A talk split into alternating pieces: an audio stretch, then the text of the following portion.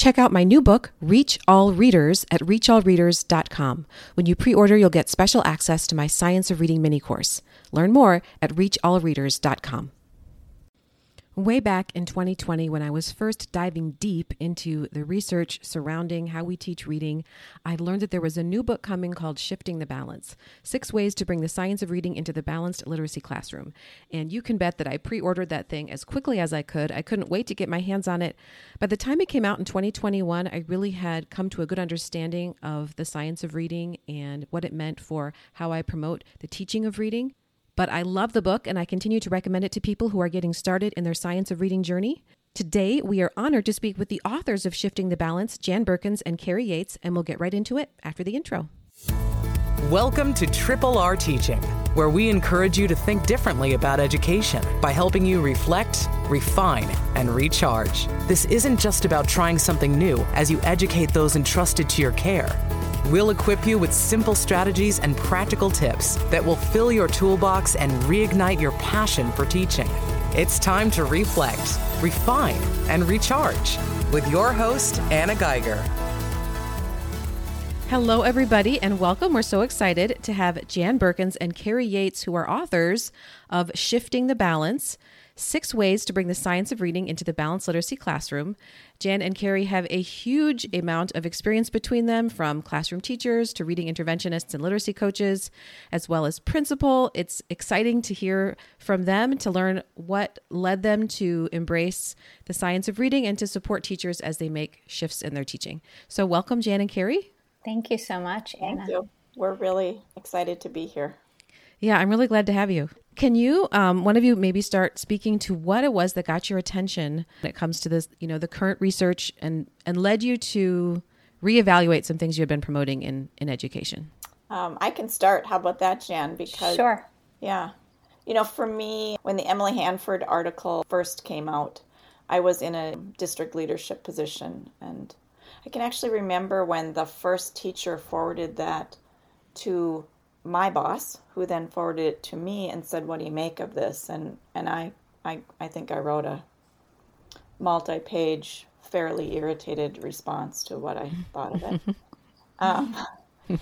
But it got some things playing in the back of my mind, I think. And that article was followed by a whole myriad of others. And there was an Ed Week series that came out when I was working with a school in the South, I think maybe about a year later. And I can remember that principal basically was, you know, really thinking about this Ed Week piece and said to me something like, you know, "Carrie, it's really tough out here," right? Mm-hmm. "My superintendent is pushing me on the practices that, you know, that the teachers that we're really promoting in our school. And what will people like you do to help educators in the field?" And by people like you, I think she meant people who are doing professional development and writing and blogging and so forth. And that really felt like a real call to accountability to dig in more deeply.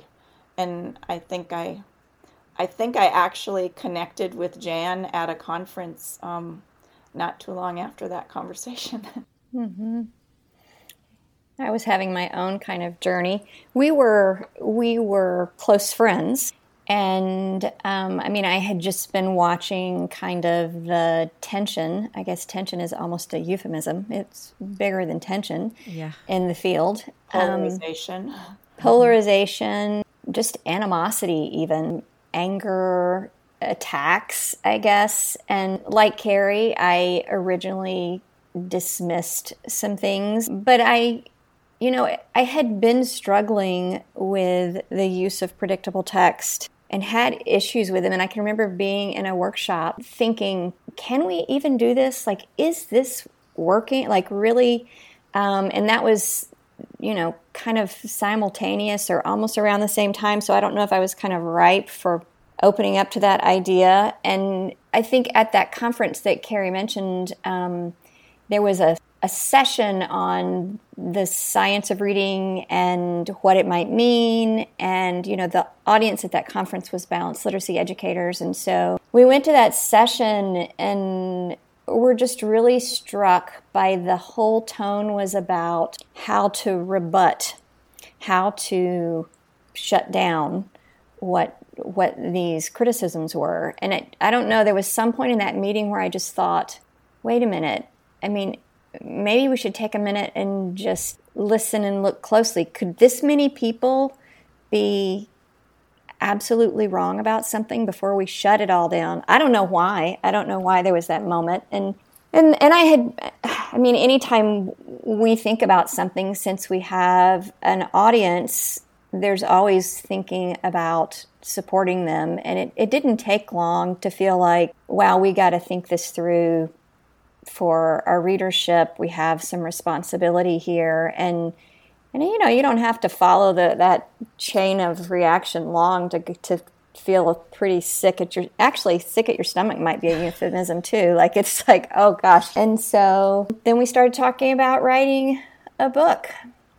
Well, I think the first thing that happened, Jan, is you invited me to dig into the research with you, to sort of be a thought partner with you.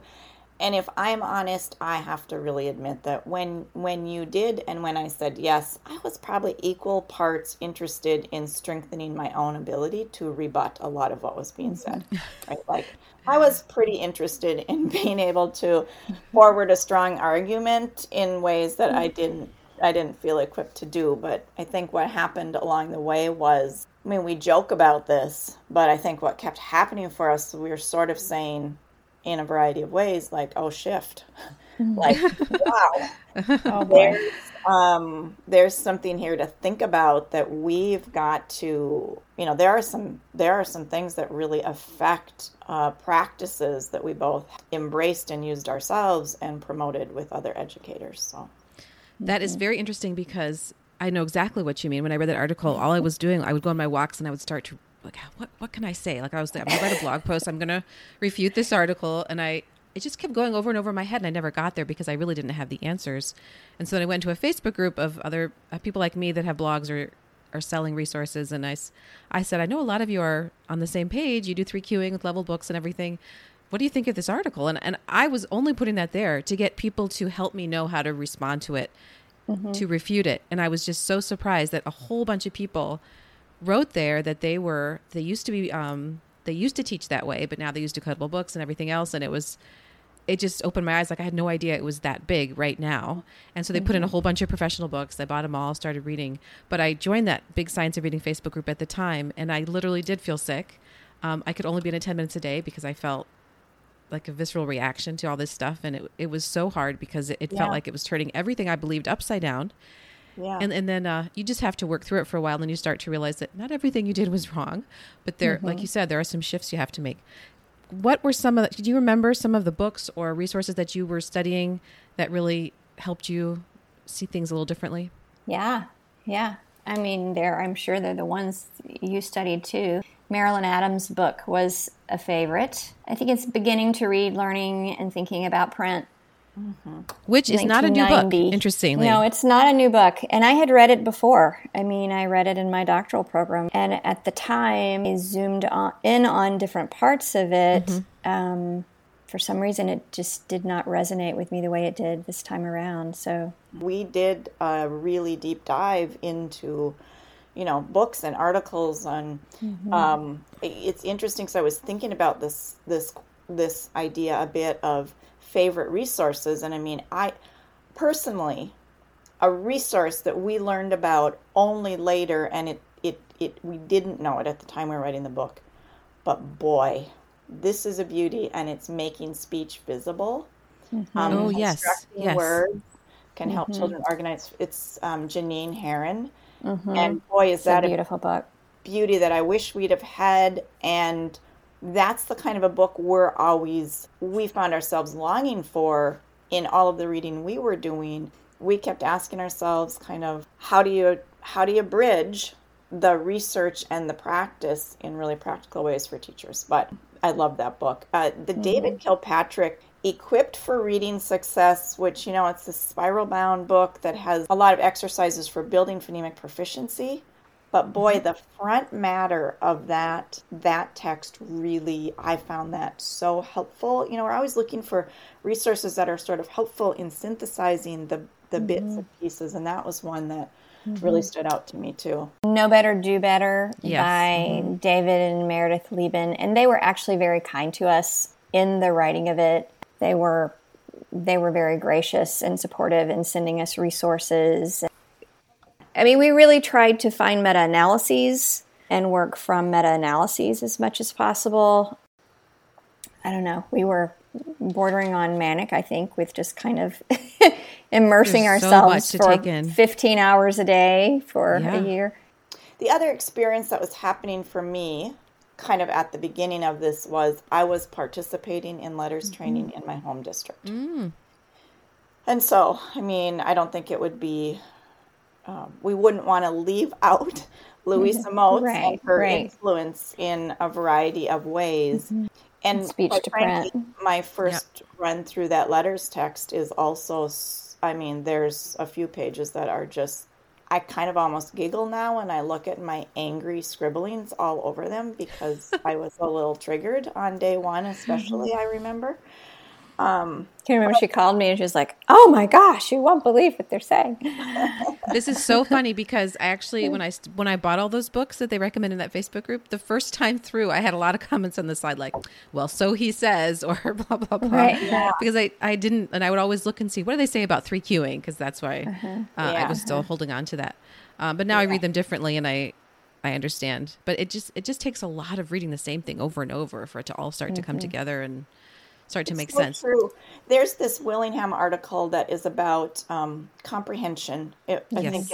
And we read that article early on, but we've come back to it recently because it has become a favorite resource to share with other educators. And such a great example for me of background knowledge and how background knowledge, really affects what you take out of a text.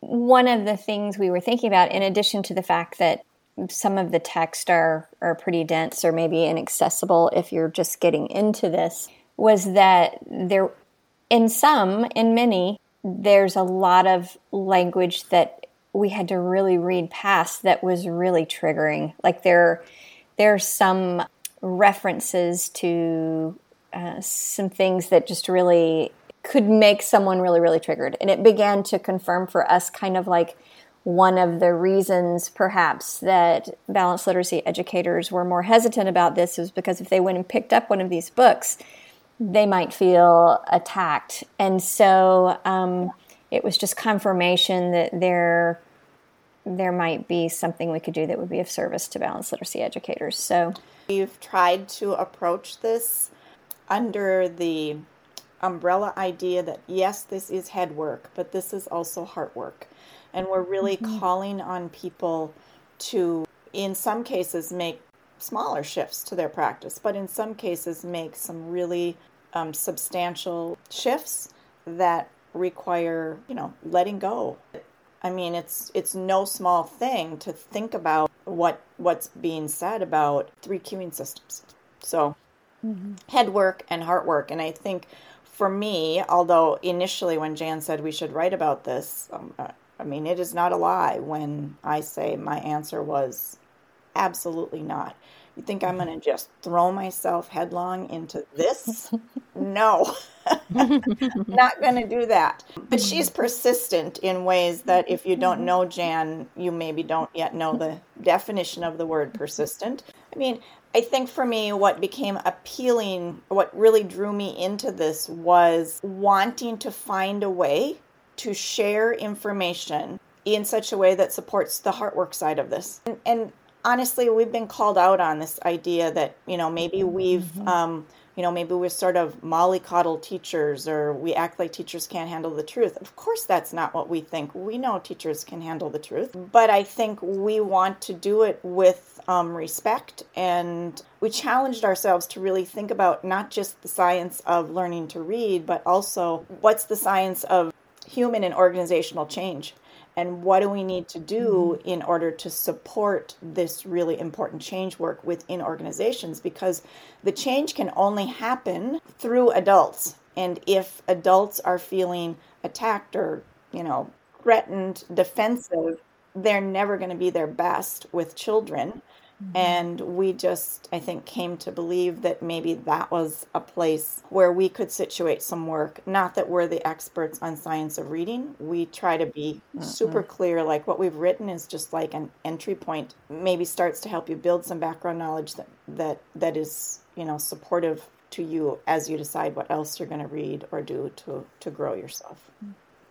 Yeah, I think that's great. Like when I look at your book, I think of it as a bridge, as a starter's guide, a beginner's guide. And I know I read that criticism too, that this idea, I think it was someone who said, teachers are fine. They're not that sensitive. You can just say it like it is. And like, well, if that's really what's been done for the last 40 years, it hasn't worked.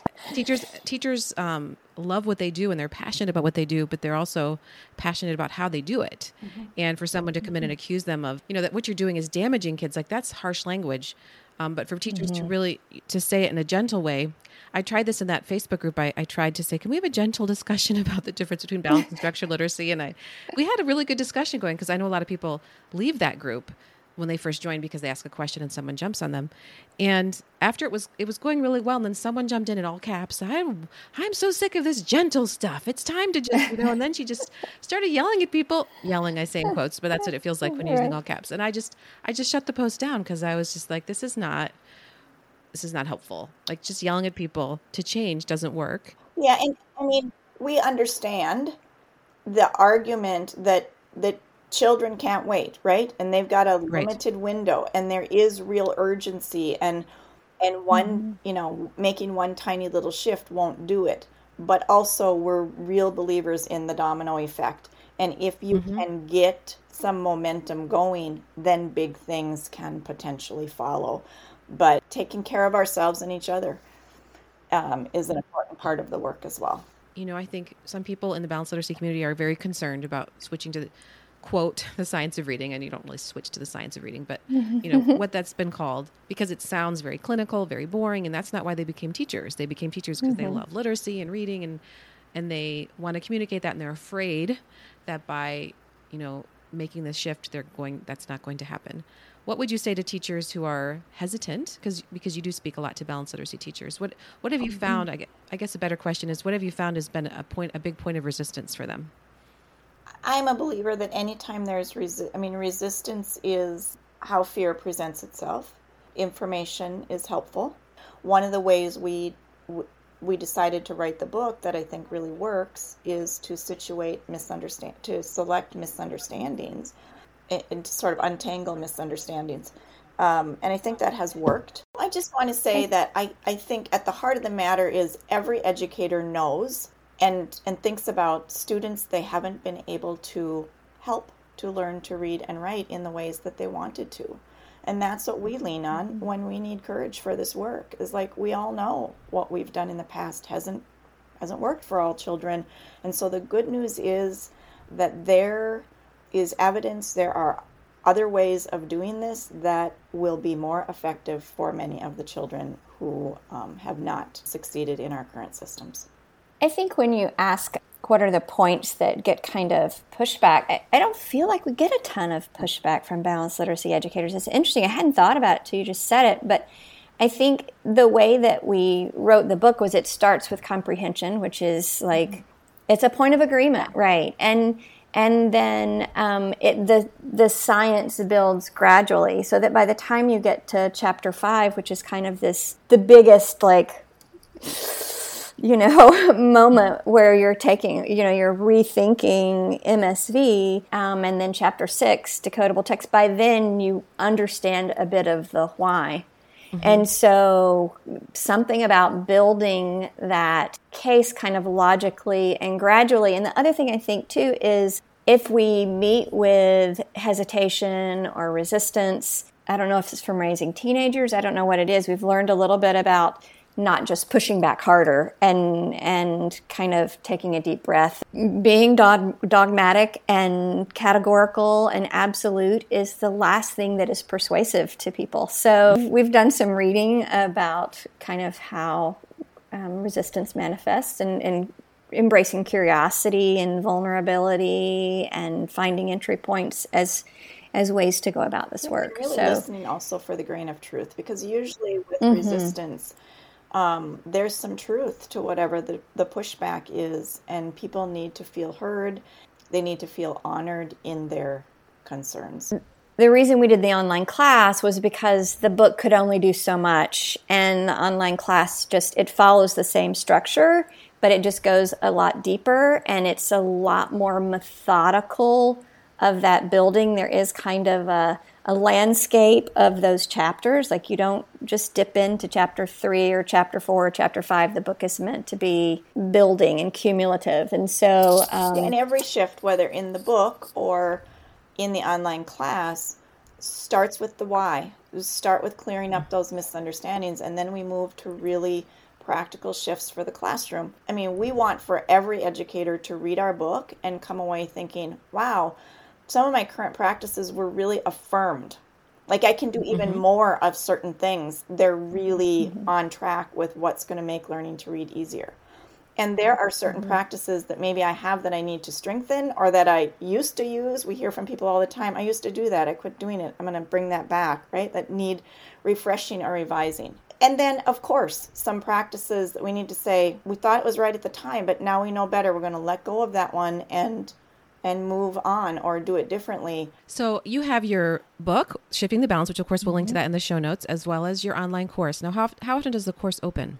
We run it 6 times a year. Okay. So it's very accessible. Yeah. And you have a website, I know, with resources for the book. Can you talk a little bit about those? Yeah, we have lots of free downloads on the site. If you have the book, you know that the book is laced with, here's more resources to support that. But those resources are free and downloadable to anybody, whether you're reading the book or not. And there's something there to support the shift in every chapter, and we do add to those downloadables all the time. Yeah, when our book came out, we had the chance to learn from many other people who read our book and who had ideas for us. And it gives us a chance to, again, practice that managing our defenses and really trying to listen for the truth in what's being said to us, even though some days it's not that fun to open your email or look at your Facebook and see what someone has to offer you. But we really took to heart some of the feedback we got about shifts 5 and 6, because some of the feedback was maybe we didn't go far enough, and maybe we left it murky or unclear to teachers in terms of what was intended there. And we have a part of our website that's dedicated to really answering some questions about that for people who might have questions about that. And in our online class, we took extra care to really be explicit and clear about our intentions with 5 and 6. And we've been really careful to have that work vetted by some people who are deeply embedded in the science of reading communities. Chapter 4, which is about sight words, seems to be one of the most accessible entry points, because balanced literacy educators don't feel like they're nailing sight word instruction, I mean, for the most part. So, they don't love flashcards, but that's what a lot of folks are doing. And so we have some resources, a mini course and some classroom materials coming out to support high frequency word instruction. So, great. Yeah. All right. Well, thank you so much. And thank you for all that you guys are doing to bridge the gap, because that's just so important and hard to find people who understand both sides and are open and honest about what they're learning. So it was a treat to have you here. And I'll definitely link to all those things in the show notes. Yeah. We appreciate you. We so appreciate you. And we really are appreciative of this opportunity. We do appreciate you as a bridge builder. And, it seems like your work is particularly addressing the ongoing question of, among other things, what are the children doing while teachers are working with small groups? And, we've been impressed by the materials that you put out there. And we first heard of you when we were with Marnie Ginsburg, and she was referring to bridge builders. I think she mentioned you and Margaret Goldberg, and... so we're grateful for being able to connect with you. Yeah. Well, thank you very much. I'm always excited when someone has heard of me.